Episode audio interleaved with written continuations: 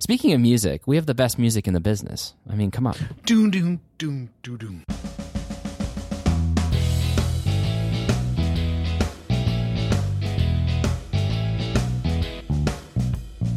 Hello, everyone, and welcome to the Cinema Faith podcast for August 2023. I'm your host, Jonathan Butrin, and I am joined once again by the Manhattan to my project, Tim Nelson. you like that so one? weird. I don't know what that means. It's the Manhattan Project, and this is a project, and you're the Manhattan. Uh, maybe it's maybe it's too far. All right, so here we go, man. It has been a long time since we talked.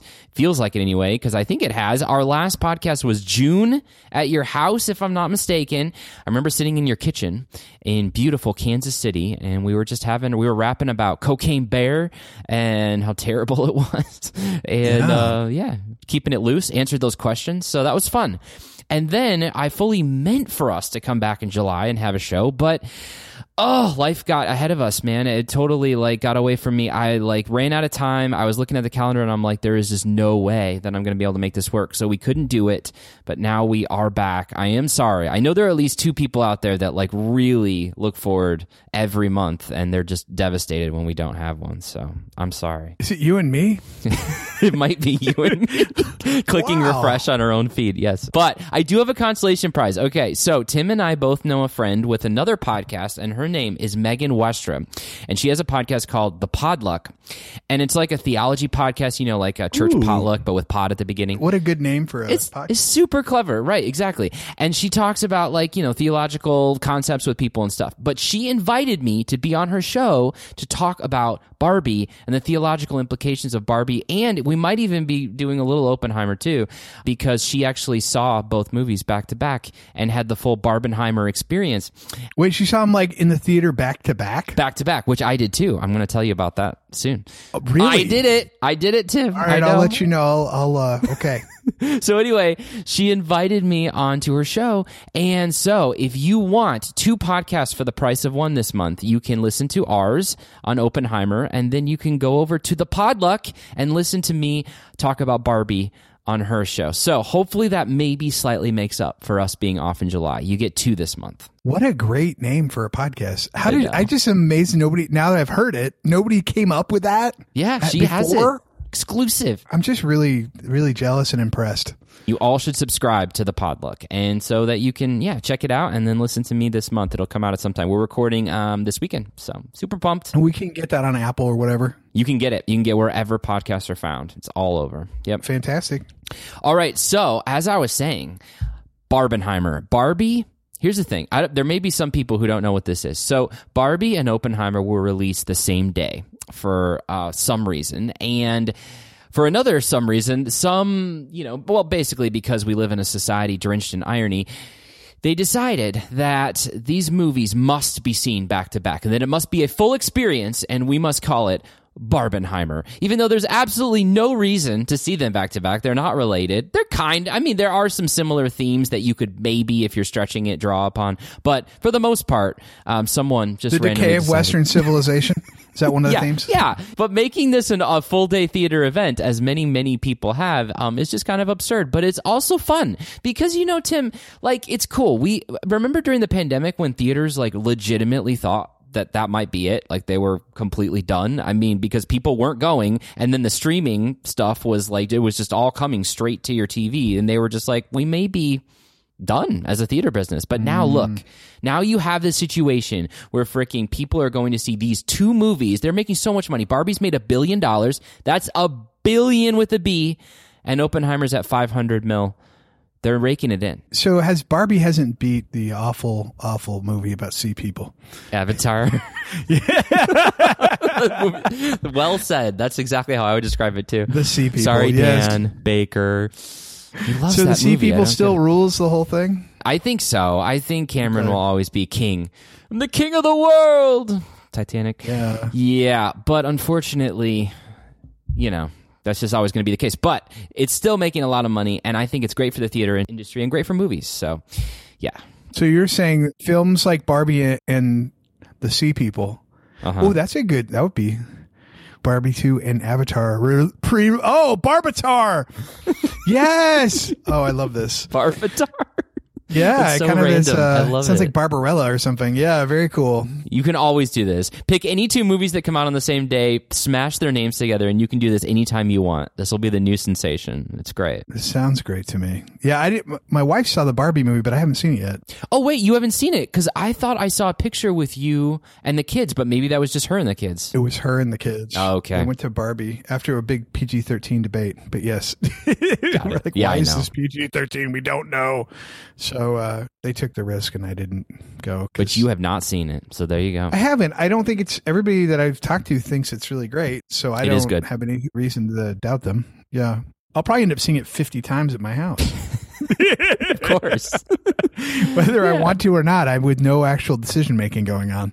I'll be like, "We're watching Barbie again." I'm like, "All right." There we go.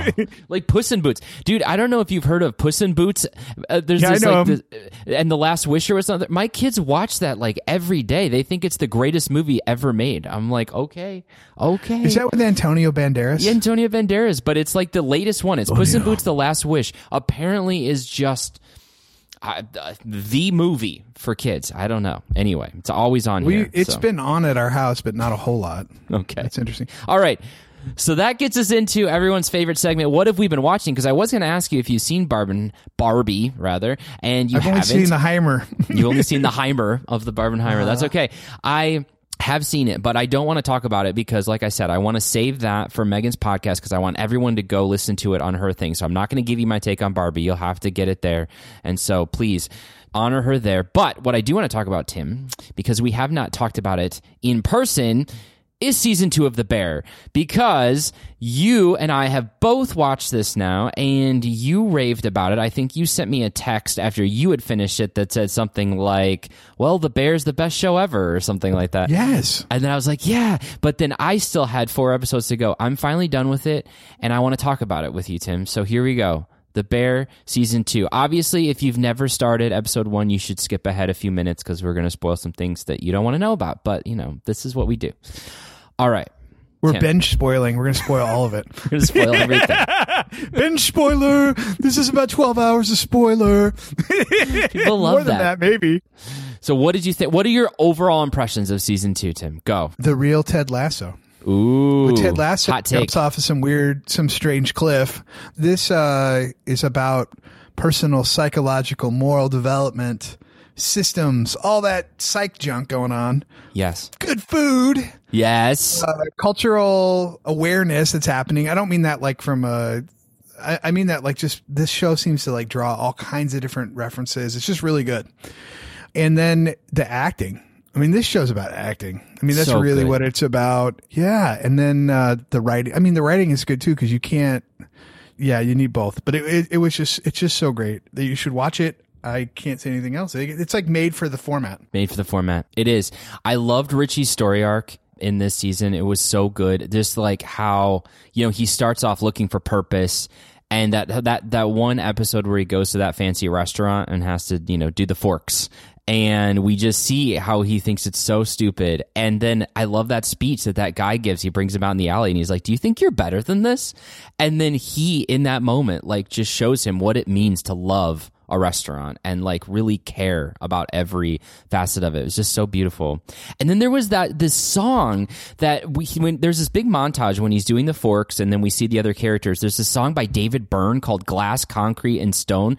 I had never heard that song before. It blew my mind. I've listened to it probably a hundred times. I'm obsessed with this song. It was a David Byrne song from like 2014, and uh, oh my gosh, like this song is so good. I, you probably don't even remember that, but like The music is good in general. It's always but I- good in but general, it's yeah. totally aimed toward. I think it's so X though, and maybe millennial too. But like, they played a bunch of Pearl Jam on the first season. I'm like, I, it's just like who's even who's even done that? A lot of nobody's Wilco, done that. obviously. a lot of Wilco, Chicago. Mm-hmm. tons of Wilco. I was like, oh, oh, okay, this makes sense. Wilco's Chicago band, okay.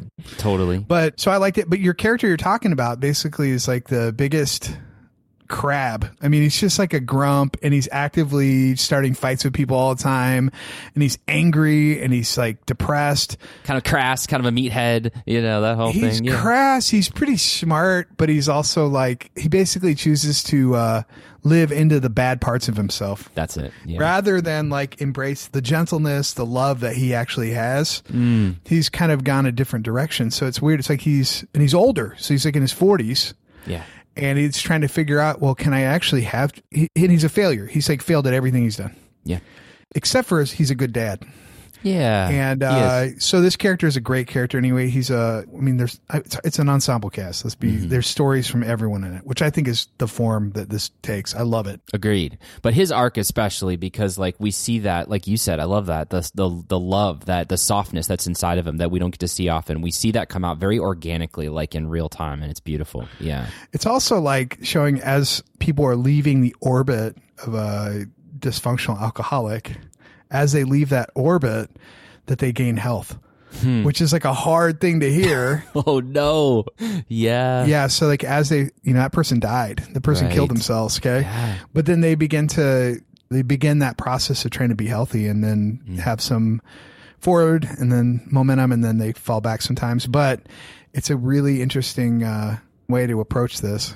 And that really family, that whole that episode with the family uh, dinner thing. Oh my Mm-hmm. gosh, Bob Odenkirk playing a total jerk. By the way, just like rubbing salt in the wound everywhere he can. He was great.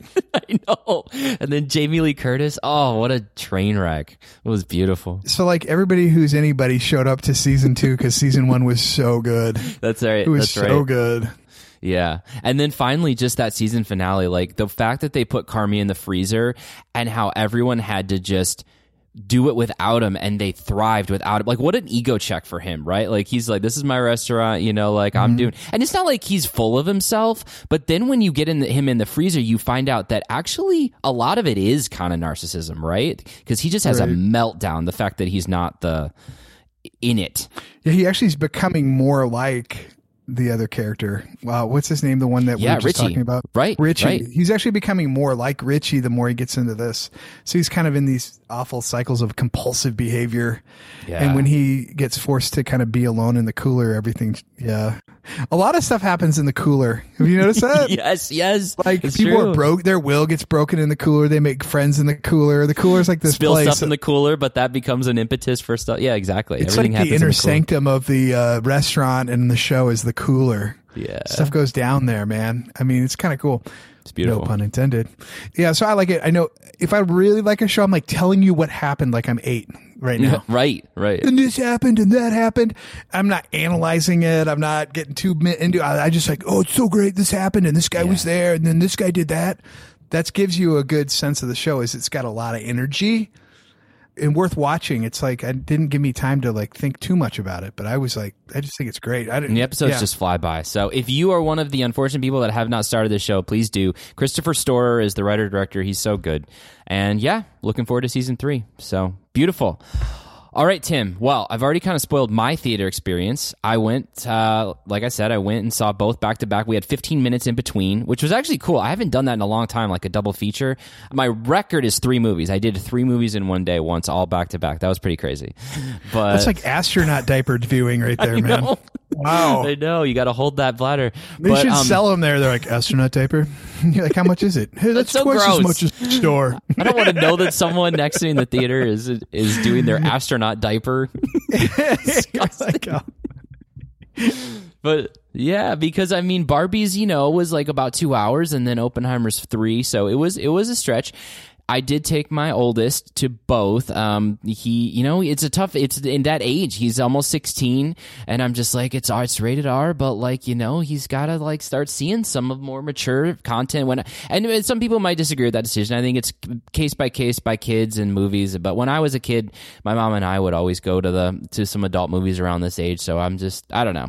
Anyway, I decided it You was, should it- take extreme yeah. exception to the sex in the movie, and then when you see um, uh, thousands of people get murdered by by a, we- a ma- weapon of mass destruction, just be like, nah. Isn't that well? Isn't that the hypocrisy behind this? Because of course, what Look, everyone's there's sex thinking in is this movie. How, what everyone's thinking is, how could you bring your kid to a movie that has some sex in it? But we'll just ignore the fact, you know, hardcore violence. Oh well, you know, no problem. Oh, uh, they're developing a weapon that could kill the entire world. Uh, but Right. there's a couple sex scenes. Sex scenes. yeah, I know it's Can't take a absurd. Kid to this. So anyway, I saw with him. We had a good time, and it was it was just a nice day with my son. Okay, so you didn't see Barbie, but you did see Oppenheimer. Where did you see this, and when? Was it just by yourself? no, I took my wife. I've been Oh. using our podcast movies as an excuse to go on dates. Love it. So Great. yeah, I like the date. It's a lot of fun, and she was wanting to see it. So I don't like for. I'm like, you're going to this one. That's why we Yeah. didn't. I didn't podcast on Mario Brothers, but the uh, that would have been terrible. I know. Could have been bad, and then we got D and D instead, so that's good. Uh-huh. But I went. So we our place. It's three hours long, and it was only playing two shows, and like one of them started at ten thirty, which at AMC means eleven fifteen.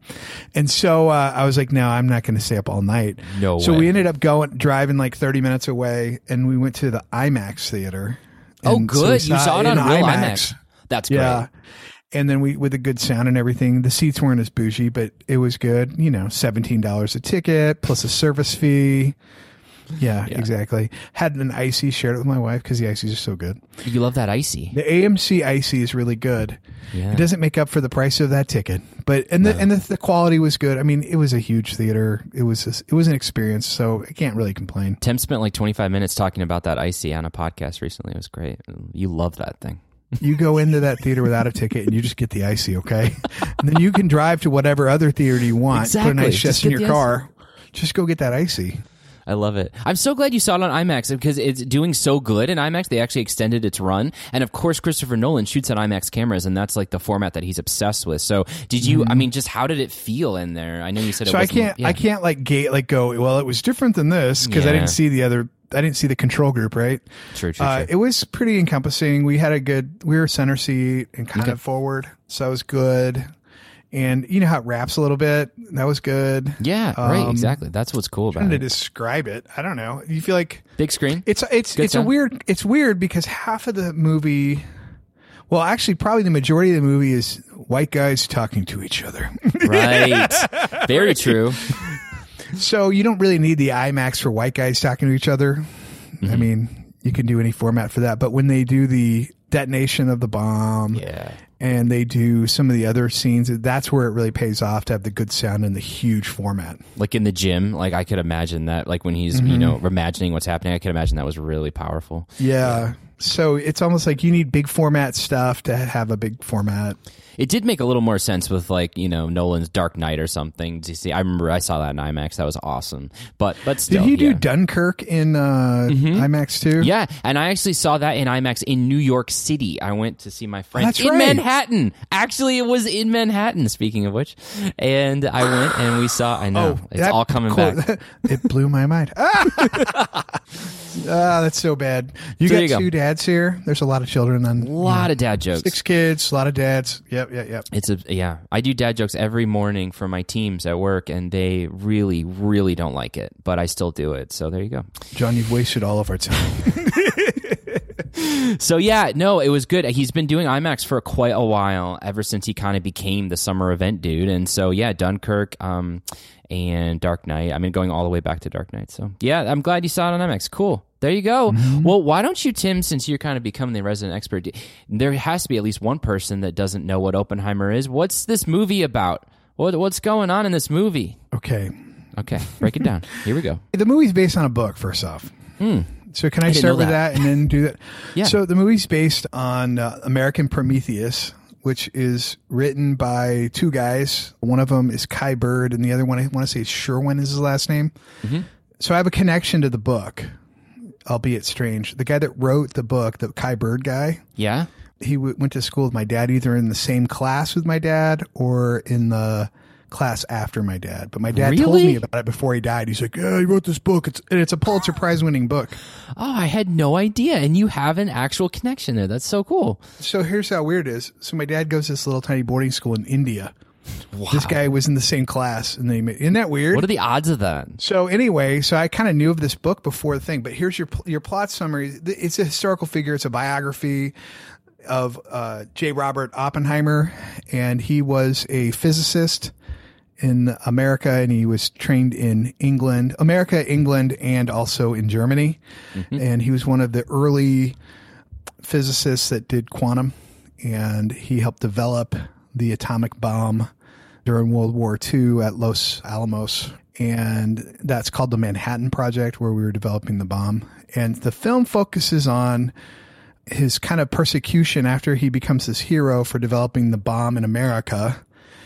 It focuses on, well, then he gets his security clearance revoked in this like kind of straw man trial. Right. Yeah. And they take it away and they humiliate him.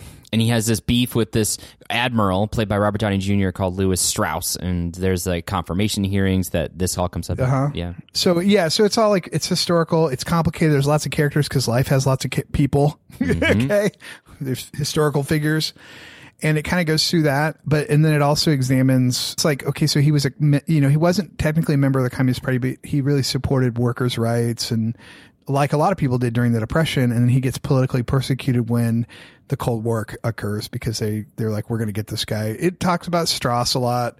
But also, just in general, the climate allowed for that too. Is like, Yeah. hey, is this guy red? McCarthy and, all that. Yeah. Yeah. So there have been a lot of those themes before, but this one is with, yeah, this one is kind of captivating because of uh, what Oppenheimer did with the bomb. There you go. Beautiful. So it's like his life, his work, controversies surrounding all of it. And yeah, It's a lot. There's a lot of there's a lot going on. and the book is hours. more so. I'm Yeah, sure. yeah. Good. All right, let's talk about some acting. Beginning with, of course, the man of the hour, Cillian Murphy, who plays Oppenheimer. Tim, what do you remember if you like think of him before this? Like, what was? Is there one movie that just stands out in your mind as like, oh yeah, that guy? I just think of him as the Peaky Blinders guy. Peaky Blinders. Have you seen it? I was going to ask you because I haven't, but I heard it was Uh, good. I've seen some of it. It just got a little. like, I thought that the acting was good, and then I felt the writing got repetitive and very much like Goodfellas ish. Uh, which is good. That's I usually bummer. like that. Yeah. I usually like that, but I can't watch a series over and over. Like The Sopranos is that same way for me. Where I'm just like, okay, I'm a little bit tired of this now. I Boardwalk get. Empire. I know they all kind of follow that same thing. Yeah. Yeah. Okay, they're gonna kill the person that we didn't want them to kill the most. Okay, Mm-hmm. all right. I think for me, it's actually 28 days later because I remember when that came out in, I was actually, it came out the summer after high school, after I graduated high school, going into college, that movie came out and he, Cillian Murphy starred in it. It was a very like different take on zombie movies, which was cool. It felt very refreshing and scary at the time.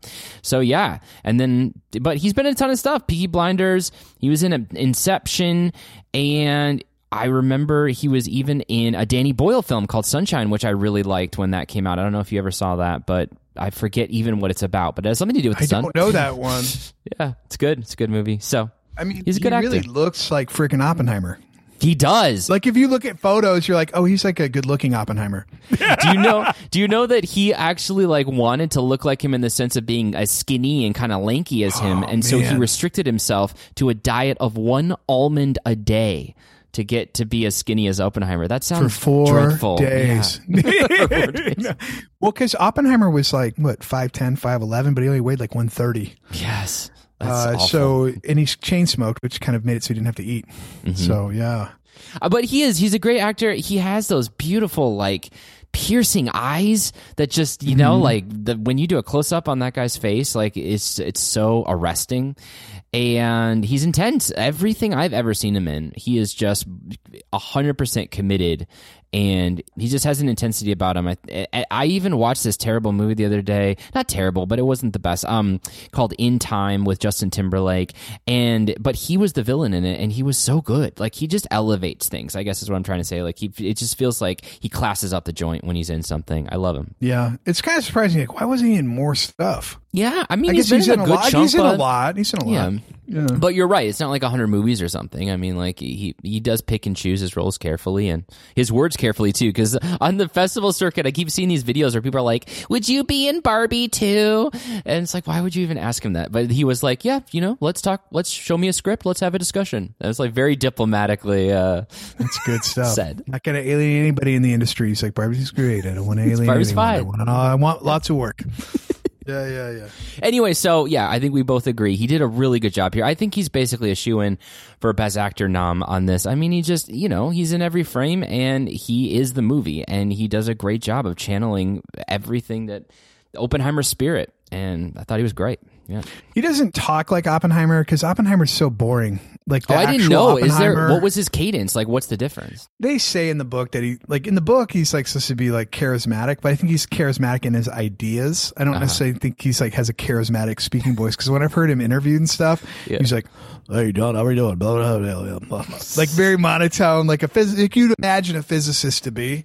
But I uh, I think he was charismatic in his. Uh, ideas and he's witty so like and that film captured that is that he, Yeah. he he always had a comeback that would a comeback where he could answer a question that was a yes or no question in a way that would uh, help him get out of it Yeah, he's a brilliant dude.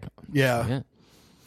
All right, Robert Downey Jr. So I don't know. He play he, he he plays a lot, or he, like he's a huge part of this movie, and I feel like you know it's just kind of a more real Tony Stark is like what what Robert Downey Jr. is bringing to this, right? He's just like fast talking, constantly like you know outmaneuvering things, and he's just like this kind of sleazy congressman sort of dude who's trying to get confirmed and he's done some things that are not great uh, to other people and so i don't know but like yeah that's what he reminded me of just sort of like a more grounded tony stark. What did you think of robert in this one? Yeah i thought he was good. I i think uh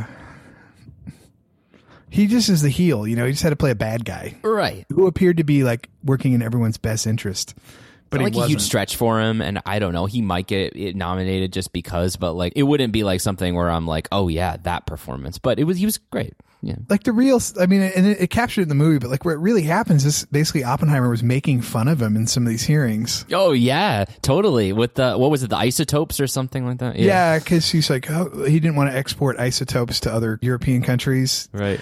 And he's like oh it's just the same uh, he's like how dangerous are they? Oh like a donut or a shovel? Or no a beer. He said a shovel or a beer. And everyone laughs and you can like see it. it's kind of like when obama made that um, joke about trump at the dinner and you and they you can go back and look at the video of trump's face and you know that forever he's going to be on a vendetta you know and it's like that with strauss it was just like that's it you know i'm going to destroy this man Yeah, and that's the real thing, right? But they also the book they get into like all these things. Is Strauss, I guess. I think Strauss is also Jewish. He's just very overtly Jewish, and Oppenheimer is trying try, sometimes tries to like minimize his Jewishness, which so it's a very interesting. The book gets way more into that than the movie okay because you don't have time for all that. yeah Anyway, yeah go ahead. Matt Damon, General Groves. What I liked about Damon in this is that he actually did play against type uh, for this one. Like he was just a grumpy jerk of a general dude, you know, who's like, it's gonna be my way, and that's the way it's gonna be. And like, I've not seen Matt Damon in that kind of just sort of very unlikable role, and I thought it was kind of cool. I liked him. It I, was thought- I didn't think he. Yeah, I didn't think he was mean. I thought he just had a job to do. Oh, you he- like and, literally liked him as a person. Uh huh. I didn't think he was mean. I think he's like, I got to get this done. Like he Yeah. was very focused. Uh, That's he's true. like, I and got he to get did try this to done. he tried to genuinely protect him. It wasn't like he was just being obstinate. Like he had his best interests at heart, but he was trying to do a lot of juggle a lot of things. Yeah. But also, he knew him. wa- He walked into that room and he knew Oppenheimer before he had even talked to him. He knew everything about him. That scene you know, was like great. that, and it was really cool. So I was impressed with that. And then I thought Damon played it right, and he never he didn't really lie to him ever. Right. He told him like, "Hey, I'll tell you what I can. I, I'll communicate to you what I can communicate to you, but I can't communicate more than that." Yep. you know, whatever is possible, I'll do. And he didn't like offer him in the film. It didn't look like he offered him anything he couldn't offer him. and he did concede on points that were you know like he he had like this this should be the way it is but he also would like back down at some points when you know and let oppenheimer do and was thing. a scientist in real life. I mean, Oh, before I didn't he know was- that. Wow. studied at MIT in chemistry. you know they did mention that uh, briefly now that i remember uh, oppenheimer calls him on it and it's like oh you forgot to tell me you were actually a scientist too Yeah. All right, and then Florence Pugh, she plays, you know, the kind of mentally unstable ex-girlfriend of Oppenheimer. Uh, she did great. Emily Blunt as well. So you've got these two women that form his relationship history and they're both very complicated women and the these actresses are up to the challenge so like i said florence pugh has like you know it's very clingy and wants like everything from him and he feels like he can't give it but also he does genuinely love her and then emily blunt is like having to freaking raise kids on a uh, base for years and that's just hard so like yeah challenging and they're interesting in real life. Like they're both like kind of flawed characters in real life. Like so, one of them is a psychiatrist who commits suicide.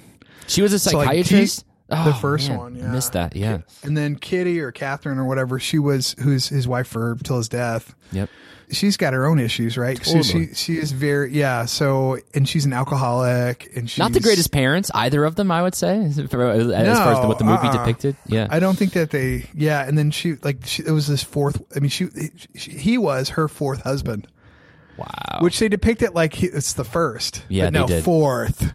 Wow, wow, wow. so like, yeah, there you go. And like still like you know twenty nine or something, and on her fourth husband, I was like, dang man, you're working, you're running through it here. Wow, that's impressive. Yeah. But basically showing, and the point I'm making here is like she's struggling in relationships. Yeah. and struggling with relationship success. I'm not trying to condemn anybody; they're long dead. not. But like No. the point being, like she really struggled with long term relationships. I guess she found that with Oppenheimer. Mm-hmm. Uh, because then they were together forever. right, and like even though their relationship was kind of dysfunctional at times, like they did genuinely love each other and they had each other's back through through hell. I think he even says like we've been through hell together, and it's true. Yeah, Yeah, it's like he in the book they get really into he developed intellectually very quickly, but emotionally he was he he didn't have that. He developed later. So that he was kind of more compulsive in his relationships and more yeah, it was it just he was not balanced. seems like And a so they- common they about pitfall among intellectual types. Right, they may tend to struggle with emotional expression. It's a stereotype, but like, and I'm sure that's not always the case. Yeah, I don't know. I yeah, I think I mean not saying I don't know. I know that some intellectuals that are incre- have that ability, but I think it's like you, if you can lean on your strength, people tend to do that no matter what their strength is. Yeah, Yeah, for Oppenheimer, I think he was uh, an, an excellent physicist, but he was also like a you know he was almost like a classicist. He knew all these languages, ancient languages. including Sanskrit or whatever. Like, yeah, oh right. gosh. And he was so well read. He he just read everything. And and it wasn't just he read all the physics. He read literature, poetry, wrote poetry. And so he was this kind of person that could see the world in different ways intellectually. I don't necessarily think that meant that he was capable emotionally of seeing it, but I feel like he could see he could look at a situation and look at it from different angles that a typical physicist couldn't do. Yeah, which is how he was able to make this breakthrough in science that had never been done before. That's right. Yeah. We need people like that. But just great Mm-hmm. acting all around from everyone we talked about. And there's just so many other people we can't even get to. Kenneth Branagh is in this, Jack Quaid, Josh Hartnett. I mean, there's just uh, everyone, like you said, there's so many characters because that's life. And uh, there's like a good actor in every single one of those roles. So really good. My wife was really board. happy to see Josh Hartnett all dolled up on the big Josh screen. Hartnett. He's making a resurgence. I I just saw him in Black Mirror. He did an episode with Aaron Paul, and uh, there you go. So Josh Hartnett's coming a back, crush y'all. on him. Yeah, Yeah. she has a crush on that He's guy. a heartthrob. I mean, you know, I saw Pearl Harbor in the theater once, back in his You're real like, who's Ben days. Affleck? I like this Josh Hartnett guy. Yeah, exactly. Yeah. All right, Tim. Let's move on to the real man of the hour, Mister Christopher Nolan. Mm-hmm. So way back in the day, I watched a movie that totally blew my mind, and I think blew everyone's mind, which is called Memento. That was my first taste of Christopher Nolan. I still think it's probably his best movie, and I don't think that's very controversial. It's just he's one of those unique, unforgettable films. It's the way that it's shot, the way that it's put together. It's just you know one of those mind trips that really works. now, what's the first? He made like a movie for like six thousand pounds. Yeah, it was like the following. I think it was The something about it. Following. Yeah, yeah. It's a feature length film that he made for the price of the film. That's so great. It's in black and white, I think, and It's yeah. watchable. Yeah, you It's can watch it. watchable. I've watched part of it before. There you go. It's like super watchable. And then Memento was the big one. And Memento was like didn't I don't think it had a huge budget, did it?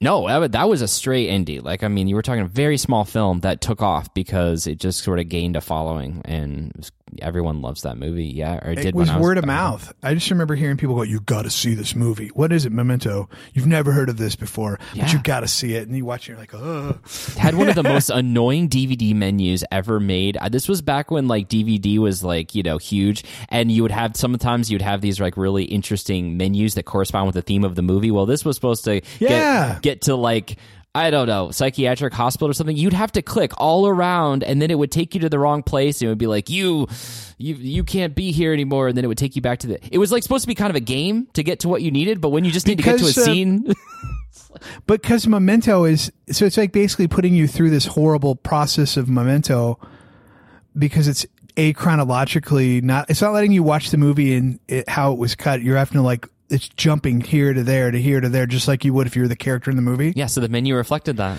So it was a good idea but not really great for actually watching the movie. Good idea, but very frustrating when you want to just, you know, actually so use could the you menu. watch could, could you watch it forward then if you did that? Yes, there was a forward option, but literally you had to go online to figure out the steps to get to it because it was so complicated. Like, Did you do to- it? I did it. Yeah, I eventually did it. I don't remember what the experience was like because I was back in college, but I mean, it was on that Most DVD. frustrating DVD in the world. but anyway, we've actually talked about Nolan before on our Dunkirk podcast. We went through all, almost all of his movies. So if you want more of an in-depth dive into his filmography, check out Dunkirk. Tim and I already covered that, but we're both big fans of Nolan, right? What, what would you say, Tim, that he that you like about him when you when when a new Christopher Nolan movie comes out? Like, what gets you excited about seeing it? What does he bring to the table? I mean, there's always good cinematography. Now, I may like ditch on the Batman. Like, let's just put Batman in a separate well here. Yeah, Okay. sure. Okay. Here's Batman. But generally, it's like a really interesting story. The characters are well developed. Sometimes they'll do a like film noir kind of stuff Mm-hmm. where there's kind of light and dark play, which you get in the Batman, right? Mm-hmm. And it's never insults your intelligence. Very intelligent. Yeah, exactly. Uh-huh. So every one of these films is for people who want to think about the movie Yeah. and experience the movie. And then he usually has some kind of authorial intent. We talk about that all the time, directorial intent. Yeah. So that he's trying to say something with this film without saying it overtly. Well said. It's always interesting too how he his career has shifted because you can like I, we said came out with that indie The Following and then Memento and then he made Insomnia which also felt very small and intimate. You know that was when with Robin Williams as a serial killer and Al Pacino and you know in Alaska and stuff. Light and Dark Place. Speaking of which, that Yeah. was like the king of that. But then you know of course you get to Batman and then everything sort of shifts and now he's become more of this sort of summer event dude. I don't know if you think about like Inception and The Dark Knight and Tenet and now and Dunkirk and now this. I mean, I remember when they were doing teaser previews for Oppenheimer like a year ago and it was like there was no content. It was just like it's coming. Christopher Nolan's new movie. Like how did he become the summer guy? Like it's kind of crazy. I like it. I'd prefer this to some dumb some Michael Bay Marvel Transformers 10, or Michael, yeah. Mike, yeah, right. So yeah, I prefer this. I think this is better, but I, I don't know. I'm sure it was just as surprising to him. I highly doubt when he made Memento that he thought he would be making like huge tentpole features, but yeah. Hard to know what he was thinking. I mean, I probably just loved film. Yeah. All right, so let's talk about how he does with Oppenheimer. So Tim, I'm going to throw the first shot across the bow, okay? Yes. I think Oppenheimer is slightly overrated. And I was actually a bit disappointed with the film. I'm sorry. I know.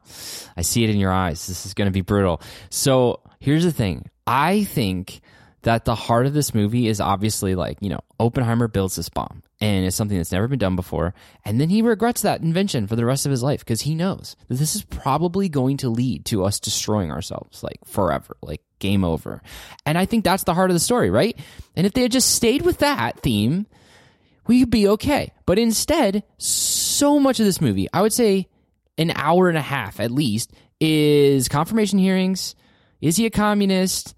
Strauss, you know, the security clearance. I feel like so much is not related to what I feel is the actual centerpiece of the movie and the thing that actually is the most arresting part of the movie. And so I was very disappointed with how sprawling and kind of all over the place it felt instead of kind of laser focused like I wanted it to be.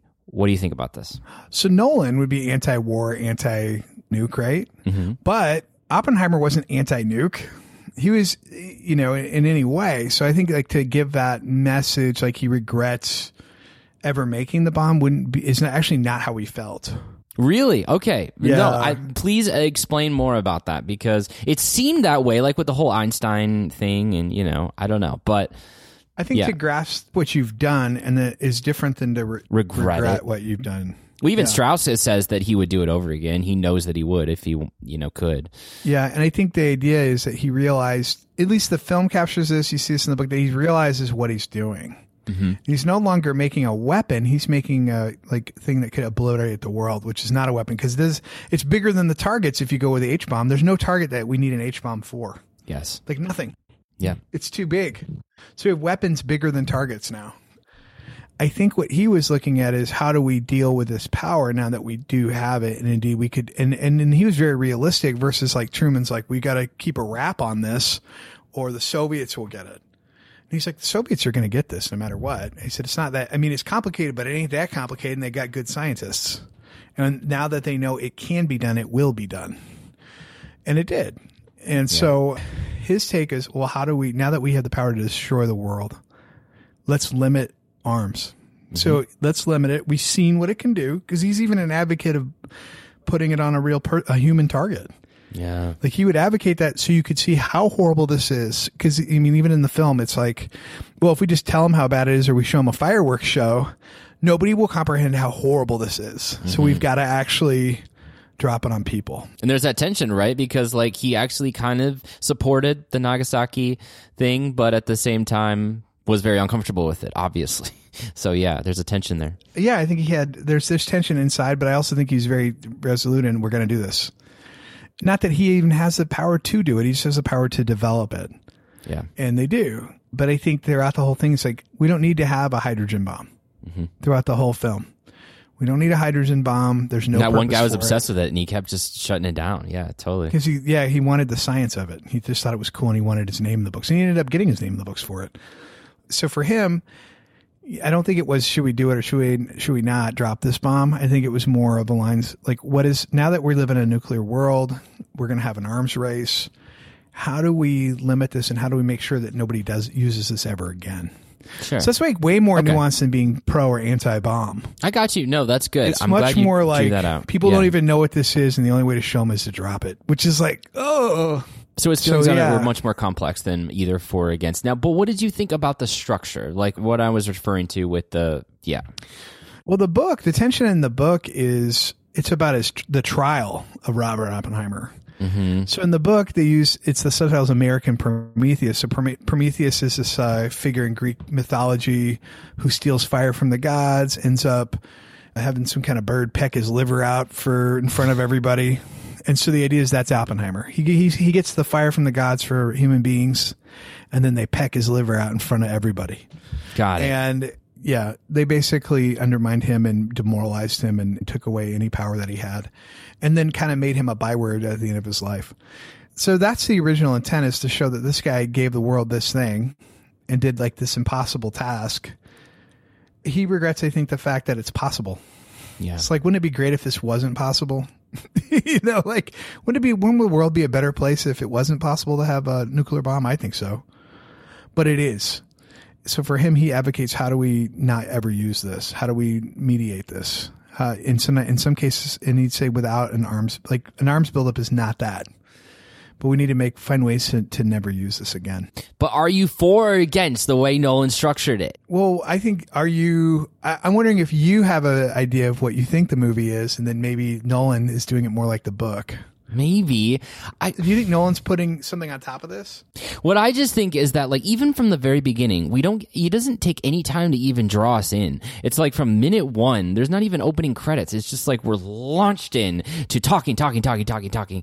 And you know, this happens and this happens and this happens and it's just like so like this breakneck speed, but I feel like what's actually happening isn't that interesting in at least a half of the movie. Half of it is. Like obviously everything that happens at Los Alamos all that like stuff about the aftermath at the gymnasium where he's imagining, you know, and understanding the devastating effects of his work. Okay, like all that's perfect and it's brilliant. But ev- the other stuff, just like all those scenes in that those rooms and, and before Congress, it just goes on and on. And I feel like if you didn't have the pulsating music behind it, it would be so boring. It's true because, uh, but that maybe may speak more to our attention span than anything else.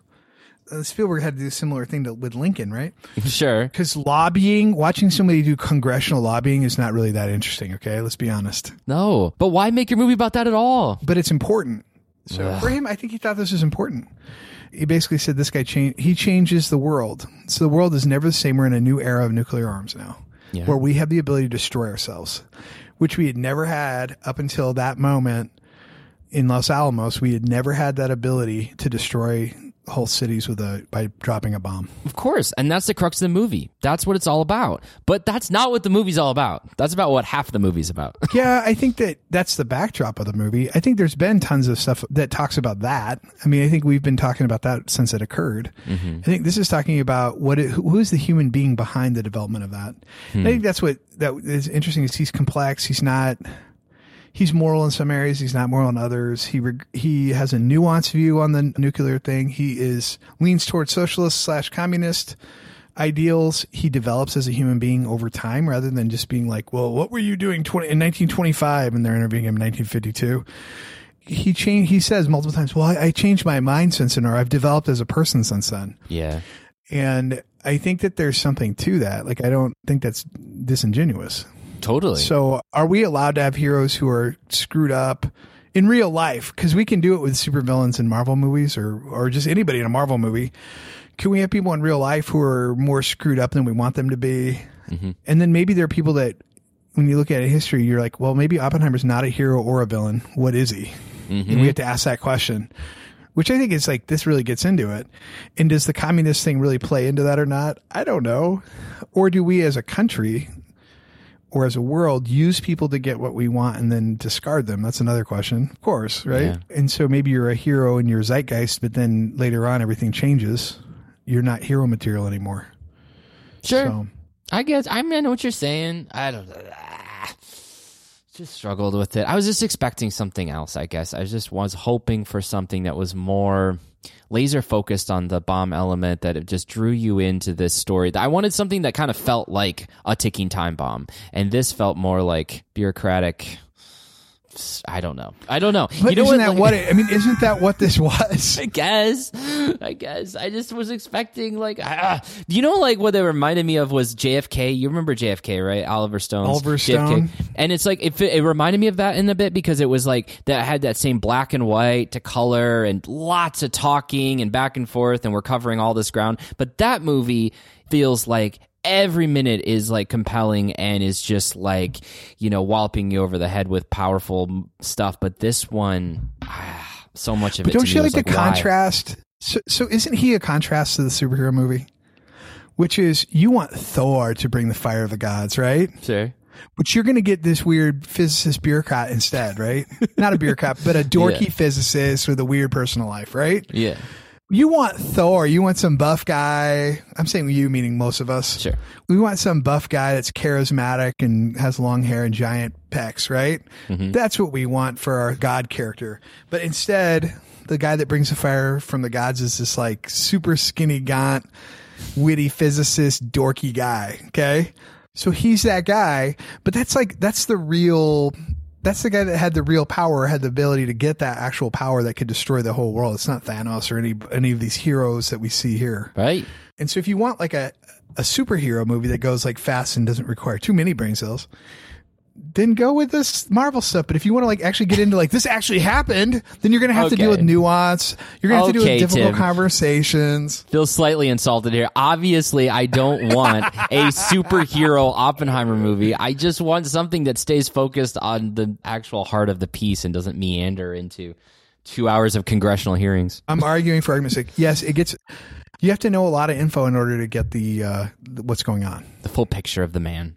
I see your argument. I get it. But you're absolutely right about this. Is that the, it is at the expense of the drama. Yes. and it's at the expense of the tension because you have to go all right they got me whooped up into a frenzy now i've got to listen to some congressional hearing Right. and so then they've got to do the music and all that i think you're right about that i don't know if there's any other way Okay.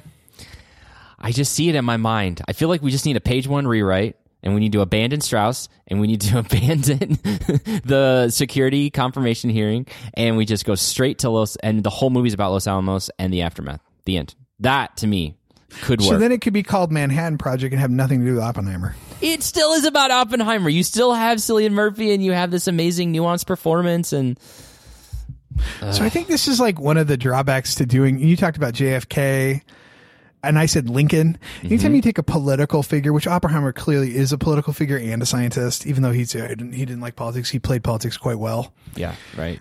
Anytime you take any of these figures, they're going to be, there's going to be tons of backroom meetings. There's going to be tons of, you know, c- congressional hearings. There's going to be all these things that occur, FBI surveillance. It's going to be at the expense of the drama no matter what. So if you want to, like, so you kind of have this choice to make. Do I want to be consistent with what happened or am I going to like take what happened and turn it into a narrative that I want it to be? Mm-hmm. That's what I want. Well, I think there's degrees of everything, right? so like you could be halfway in the middle, you could be one side or the other, but I think that's like the real pitfall of these things. If you're trying to, if you don't have a character that you can manipulate, you just have the a biography. Mm-hmm. It becomes very difficult to do and keep the drama. But that's what it felt like to me is that he was trying like that the, because you don't even have an opening, right? You get you he, he it's like he was like I got so much to cover. We got to get to it. That's how every moment of this movie felt to me. It's like I got to get to that. Then I got to get to that. It sort of feels like the worst kind of book adaptations, you know, that feels like they have to be faithful to everything, kind of like the first two Harry Potter movies where it's like we got to cover this and we got to cover that or else people will be mad if we don't.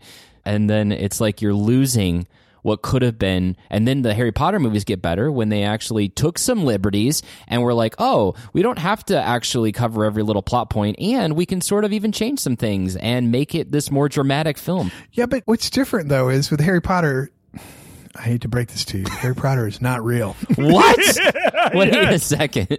J. Robert Oppenheimer Avada and, all the, and all the people in this movie and events were real. Yes, I know. You can't just like kind of go loosey goosey on that. You can to a certain degree. I mean, that's happened in a lot of films, and that gets heavily critiqued. Well, you also don't have to cover everything that happened. You don't have to. That's true, and maybe there was too much covered. I don't know, but I think it's a valid critique. I think that you're always going to have that with this kind of stuff, historical biographies. All right, we got to move on, but we'll we'll circle All back right. on our final All takes. right.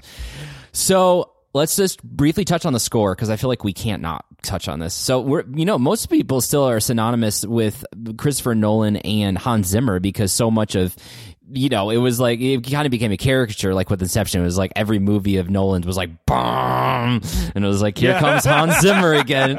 it is just like that. The bah. Yeah, you're it. right. I know. But then he actually switched um the composers like now for hit for Tenet, which I still have not seen unfortunately, but for Tenet and this one he went with Ludwig Göransson. And yeah, man, I don't know, like that score is is really doing a lot of work here because like I said, I li- I more than one on more than one occasion I was like I was I started to feel manipulated by the score because I'm actually listening to what they're talking about and it's incredibly dry and boring and I'm like wait but I'm supposed to be feeling suspense here and I was like I had to actually stepped out of it and I was like this score is doing a lot of work You're like, is this? Did you write this uh, in a physics paper, uh, 1937, that you could possibly be um, sympathetic to a communist cause? And uh, if so, and they're like, it's like, They're all That's your the whole signature movie. here on on uh, receivables. Da, da, da, da, da. I, all right, I agree. I will yield to this critique and agree wholeheartedly that yes, when somebody is signing the uh, invoice or whatever for uh, uranium or something, you have to have some. You got to have some music there. Gotta have some music. Some some decent stuff that's going to try to engage you. Agreed. Yes. And on that point alone, Göransson deserves an Oscar nom because this dude made some paint drying very, very suspenseful in parts. So yeah, I tip my hat to him. tip my hat as I well. agree. All right, Tim, let's talk about some themes and let's wrap this up. So, what I, I think some of these themes are pretty obvious, but what was the most prominent theme that stood out to you for us to dive into here? Uh, of the film, Yeah, the film.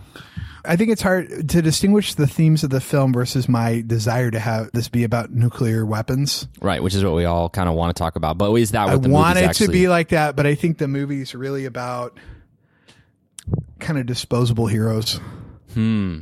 Mm-hmm. And so that when we no longer need someone, we just dispose of them. Yeah. But when we need them, we use them.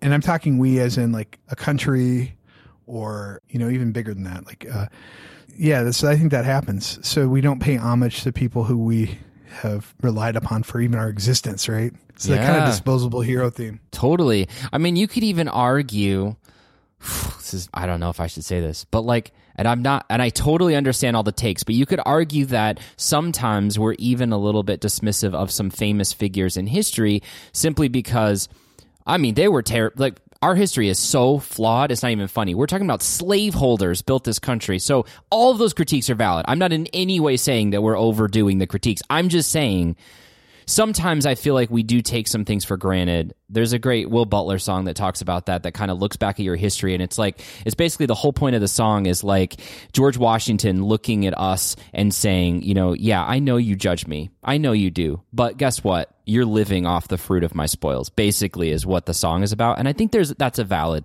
point is that we can kind of isolate ourselves in 2023 and been like, they're so evil, but yet here we are in America. So I, th- I think about like Thomas Jefferson right? I listened to the David McCullough biography on John Adams when I was painting. I was painting my mom's porch because anyway, I went to go visit her, and I always try to do something to help around the house. Yeah.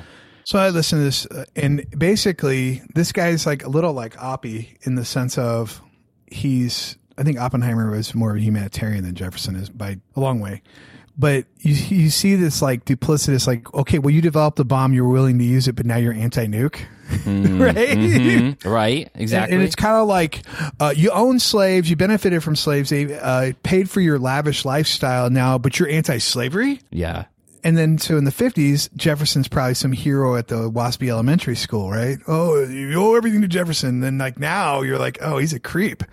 What a totally. creepy, slave owning, freaky dude. Yeah. And people were confronting him about that even in his own era. Like, John Adams is, you know, you know, slavery can't exist. How can you do this? And his wife's even more so. And he, and he, and he ended up, you know, he was, and the whole time he was doing that, he's sleeping with one of the slaves and he has yeah, a bunch of I know. kids that he won't acknowledge. So it's like everything is nuanced, everything is flawed. But when you actually go back, like I watched that John Adams series on HBO, and I don't know, there's a part of me that's like, dang, like I don't know when he's making the speech about like we should have inalienable rights, that you know we should not be like you know despots of a king, you know whatever. Like you start to think, wow, these are terribly, terribly flawed human beings who actually had some really important ideas that formed a country. They didn't, but they didn't live into them. But they didn't live exactly right. right. Yeah. Yeah. So I'm not asking you to like Jefferson. I'm not asking you to think he's a good guy at all. Mm-hmm. You know, some of the ideas that Jefferson comes up with are good ideas.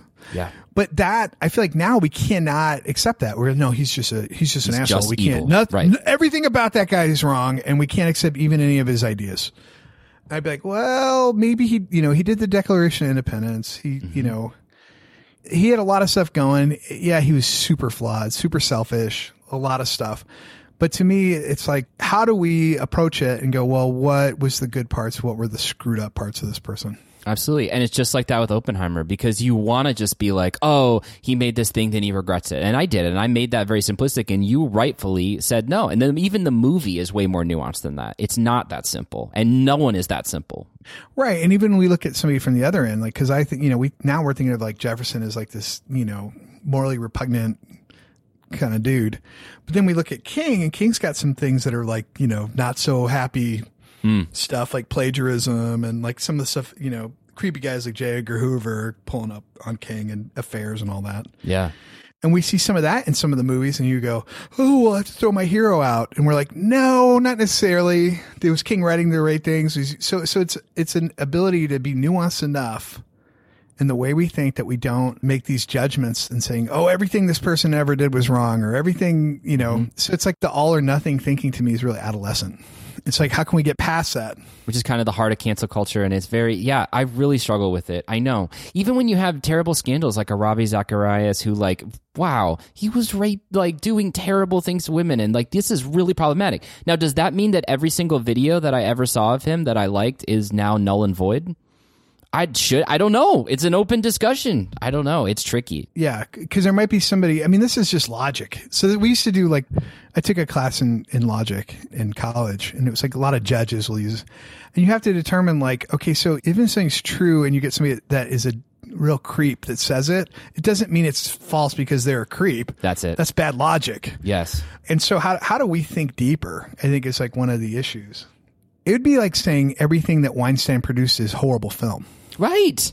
Yeah, which and, is just not no true. one would say that exactly. Yeah. Do you, if you choose like, well, I don't want to support Weinstein, great, fair, whatever. You Yeah, know, I guess we'll just throw out Pulp Fiction and yeah, so many others, right? So now you can get more specific and go, well, was this film made in a way through Weinstein that was immoral and therefore I won't watch it? Whatever. If you want to get nuanced, go ahead. But I think it's kind of the same idea here, which is we got to be able to acknowledge that somebody is a creep in one area, but might also say something that's true. But I don't think we, I think it's not satisfying because we were more vengeful than that. yeah, and I think like it kind of gets to the heart of what's polarizing about our society right now, or like why we can't get along with anyone, right? Like we have to villainize the other side. Like instead of being eh, having any nuance about even like you know if you're if I come I'm I'll just speak for myself. I'm come things at things much more from a liberal angle, politically, theologically, and it's just a lot easier in my brain to take the other side, the conservatives. I've done it on this show, and put them in a box, very two dimensional, uh, make them basically two dimensional villains. That's just not. It's not Christ-like, and it's just not using your mental faculties. It's just not, and it's also makes us so that we can't agree on anything. Like literally, if you're this, if you identify as this, then you are. I can't. I can't even have a conversation with you, and that's not healthy for a society for anything. Yeah. Plus, it's like we take that mentality, we just police each other. That's our job, which I think is like depressing. And reminds me of fundamentalism. Right. it's just a different version of it. Yeah. I always say we don't we don't we don't tend to exchange our fundamentalism. We just think we do, right? yes. We haven't traded it in for a new way to think. We just picked out new fundamentalism. right. We're no longer policing swimsuits on women's bodies. We're just policing people who police swimsuits on women's bodies. Yes. Yeah, yeah, yeah. I got you. Versus like you look at Oppenheimer, he might be your hero because he's you might call him duplicitous, but he might be just have different levels, multivalent, right? No, no physics puns intended. Yeah, the dude's like he's reading Hemingway, he's reading uh, poetry, he's doing at the same time he's the pioneer in the United States. He basically brings this new form of physics to the United States. yeah. And so, yeah, his in one, some ways his personal life is really great. In other ways, it's really gross. Maybe he's more real, and we don't like that. We'd rather have him be a symbol than a person. That's So- it. All right, and then of course we should close with the theme that is on everyone's minds after watching this movie. And you're right, I think that it is more nuanced in this film, and it's not, I think, principally what the movie is about. But have to touch on it. So, look, I recently watched 2001 again. One of my favorite movies, probably could be the best movie ever made. You should, if you have not seen 2001 or you haven't seen it in a long time, go to HBO Max because the transfer of that movie, like the the cut of it, like how it looks, is stunning. It looks like it came out yesterday. No joke. This is like you will watch this movie and it's like this came out yesterday, not in 1968, and how prescient and ahead of its time that movie is. Like the themes that are discussed in that movie, we're dealing with right now. Like, and that came out in 1968. Like there are scenes in there where they're watching like movies on iPads that look like iPads, and my kids are like, "Oh, that's an iPad." Like this was 1968. Like Kubrick was so ahead of his time. Anyway. Sorry. All that to say, Also, controversial figure. yeah. also, uh, totally. also considered a, a quote boring movie. boring movie. Yeah. And he was a bully too on set. But no, what the point is, is that then you get to the Hal stuff and you get, so like that, the way that movie is structured, you go back to like prehistoric times, right? And this is like our ancestors and they discover the tool. They discover an animal bone and they learn how to use that to fight against other warring tribes and to use it to kill food. And that technology becomes like the impetus, that dramatic music. Dun, dun, dun, right? And then you get to like the awe of what we can create with spaceships and these space stations. And then we get to that Jupiter mission. And suddenly with Hal, we get this AI thing that ultimately is like what we're talking about now where this we're inventing something that could legitimately destroy us and it wreaks havoc in that film and so i think What that's are you doing, Dave? Dave. Oh my gosh, it's so creepy, Tim. It's like, Dave, I'm scared, Dave. Like it's so creepy. so that's so I just think like, yeah, this is this is what we're talking about when we come to nuclear weapons, right? Is basically we have created something that had never been done before, but with one push of a button will destroy everything forever. so now we live in an era of AI and nuclear weapons. and nuclear weapons, which by the way, Mission Impossible Dead Reckoning, which was so freaking good, is all about that and it's very timely. So it's a theme that we've come back to a bunch before, right? Where it's just like we Putin is going to push that button someday when we finally get him into a corner. And, you know, I mean, like, this really could legitimately be the end of everything. And Oppenheimer, uh, would be blamed for the end of the world. So I don't know. It's that it's a struggle. I like that the last scene in the movie, and we're spoiling it, of course. Brilliant. Where he, he says, uh, the fear was initially that they were going to, when the first atomic bomb went off, it would ignite the atmosphere and destroy the earth. Because that's what this is. It's a reaction. So it's like it starts really small. You have this reaction and it basically particles are colliding and they're unleashing all this energy and that this chain reaction would be unstoppable and destroy the earth. Yeah. And at the end, he's like, when we first did this, I feared that this would happen. And he's like, and it will. He's so like, it still will. It's perfect ending. Yeah. And so the idea that like we think we're, oh, well, we dealt with this. No, we're still like in this phase. Well, maybe the particles will all collide. Yeah. Maybe, the, and the human factor will kind of show up here because the human factor is really what's It's the only thing human that's stopping factor. this. It's why war is inherently evil because it becomes a justification for anything, right? Like, oh, we have to kill, you know, 100,000 people because we're going to save 6 billion people. And we start doing this weird math, right? Where it's like this suddenly is justified. Something we would never ever do normally is now fully justified. And that's the problem. Mm-hmm. That's the problem. Yeah. Yeah. So, I mean, you see the fickleness of human beings in the movie. So I, I think that there's, oh, it's almost reformed, isn't it, John? So anyway. Nice. All reformed there people are stupid. Hey, that seems a little bit. That was going back to our last conversation. I do not believe that. ago, Yes, yes, yes. They're good, but they're going to take that soundbite, and I'm going to be we're flawed. canceled. that doesn't mean everything we say is wrong. That's correct. Yeah, so I agree. I I think this is important that we're like engaged because I feel like people are not engaged in this issue anymore. Yes. And of course, the answer is full disarmament. All countries actually getting rid of their weapons. It will probably never happen, but that is, of course, the goal because it's mutually assured destruction. That's it. No one wins in a nuclear war. Zero. No one. Well, you need for these nukes to not work, you need stable states that have them. And when I'm not saying nukes are good or bad, I'm just saying like so if you have unstable, this is why North Korea Like is a problem. Korea. Right, exactly. Yeah, and, and also why Russia's a problem right now. If you have these unstable autocrats who don't value life and they have the keys to the the, the ICBMs, we've got problems. But that's also not exempting America, right? Because we're quote unquote stable, but we've done some evil things with our power. Well, we've got problems as it is. I'm saying like you add that on top of that. Like Yeah. at least you know at least we have some form of representative democracy where it's like there's versus just one person making that choice. But yes, it's all bad. But here it is, and we can't go back in time. It's not going to happen. we can't. You know. On that note, we can't note- go back, but we can disarm. All right, Tim. What are your final thoughts on Oppenheimer? We got to land this plane and your letter grade. Go ahead. Well, my final thoughts are: I feel like Marty McFly should have gone back in time and killed him. Back in But then- time. But I don't know if the uh, what's the thing that powers the time machine. He might have needed that. yeah, the flux capacitor. He needs the Oh that no, he doesn't man. need that. Plutonium. Oh, he needs. He all he needs is plutonium. We get Yeah. that without nuclear power. Anyway, my final thoughts are: I thought it was good, relatively faithful to the book, which is cool, intellectually captivating, and yeah, I feel like I'm still digesting it, and I would watch it again, even okay. And what is your letter grade? A minus. A minus. No, All no, right. no, hold on. Yeah. A, A, A. Perfect grade. Yeah. Right there. You you heard Yeah. it here. All right. A. I think it's going to be all over the uh, Academy Awards, man. Agreed. It's going to be a shoe in. It's going to be nominated for everything. For me, unfortunately, I will have to diverge. I wanted to love this movie. I so wanted to love this movie. I was pumped up, Tim. The hype surrounding it was phenomenal. There were reviews that said this was the best movie of the last century or something. That was actually Of someone this said that. century. of this century. Yeah. so look, I wanted that. I wanted to experience that level of filmmaking. But for me, I just felt like even from the very beginning, I was not drawn in. Like Nolan did not spend any time like actually, you know, wooing me into this story. And I thought, okay, that's just the first act. I'm sure it'll tighten up, tighten up. And it really didn't for me. Like, of course, you have moments of absolute brilliance with what happens at Los Alamos and, and some of the other scenes there, but so much of the movie just felt too too tangential, too like all over the place. And so I am actually giving Oppenheimer a wait for it. B minus. I'm sorry. I'm sorry. I know it's it's a, hot B take. minus. it's a hot take.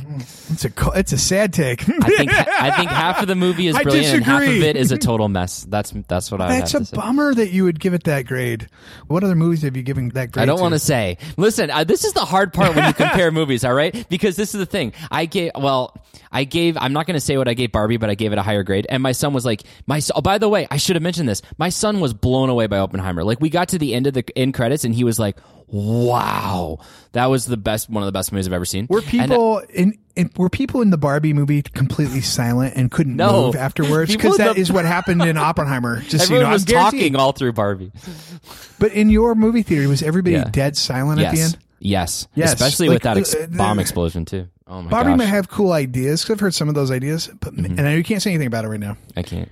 But nobody's like dead silent, like at the end of the movie. That's like that's pretty impressive. But this is what I always run into is you cannot compare the two, right? So I gave Barbie a higher grade, but my son was like, "You actually like Barbie more than Oppenheimer?" And of course, that sounds ridiculous when you compare the two. Just like it sounds ridiculous to say that, but like Toy Story, right? Let's just talk about Toy Story. It's an A plus movie. I think it's an absolute classic. But at the end of the day, it's about freaking toys going to Planet Hollywood and trying to get back to Andy. Okay, no, obviously that's not the same thing as Schindler's List, but that doesn't mean that it's not still an A plus movie despite its subject matter.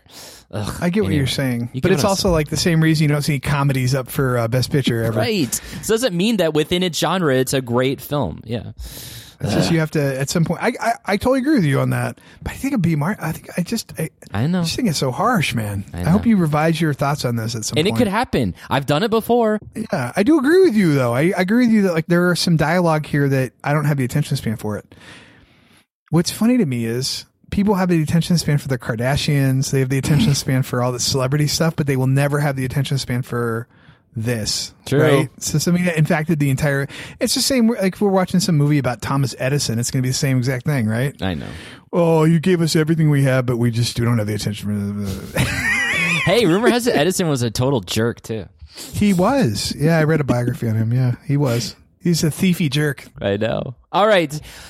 There you have it. The movie is Oppenheimer. It's playing at a theater near you. Check it out. Tell us what you think. You've heard two takes here. You've heard an A and a B minus. Now it's time for you to weigh in, listeners. So the email address is podcast at cinemafaith.com. Podcast at cinemafaith.com. As always, we will read your review on the air, your take. We may have to summarize if it's long, but we want to hear what our listeners have to think. So please write us in. As long as they agree with me. As long as We they agree with Tim. have to say. Yeah, that's the only requirement. But you know. It just has to agree with me, basically, totally. And as long as you're not a socialist or you were a former member of the Communist Party. Yes. At any time in your life. Yeah. Otherwise, we'll take away your security clearance. And then we'll bore you with three hours of questions. But the music will be epic. Dun, dun, dun. Is this your signature? Okay. exactly. So don't forget also to check out our friend Megan Wester's podcast, The Podluck. Um, I'm going to be on that this month. So check that out as well. We'll talk about Barbie. Cool. And as for next month, Tim, I don't know. I was looking at the release schedule. There's nothing that stands out like an Oppenheimer coming up. So we're going to have to find something. Maybe we'll even find something that we missed. You know, it's already August. So maybe there was a movie from 2023 that we kind of flew under the radar. We might have to go back and, and watch. But um, we'll find something. We'll do it. We'll be here in September. It's going to happen. I'm looking forward to it. I think it'll be good. Yeah. I think we should watch something. Is there, there's nothing coming out that you, what, I anything couldn't see anything in the release schedule that stood out as like this is a movie we have to see. Maybe something will come that I'm just not seeing right now, but we will find something. We will. All right, Tim, I love you, man. Thank you so much, as always, for making the time for us. You're the best. No, you, man. No, you. You're the best. All right, keep the faith, my friends. We will see you next time.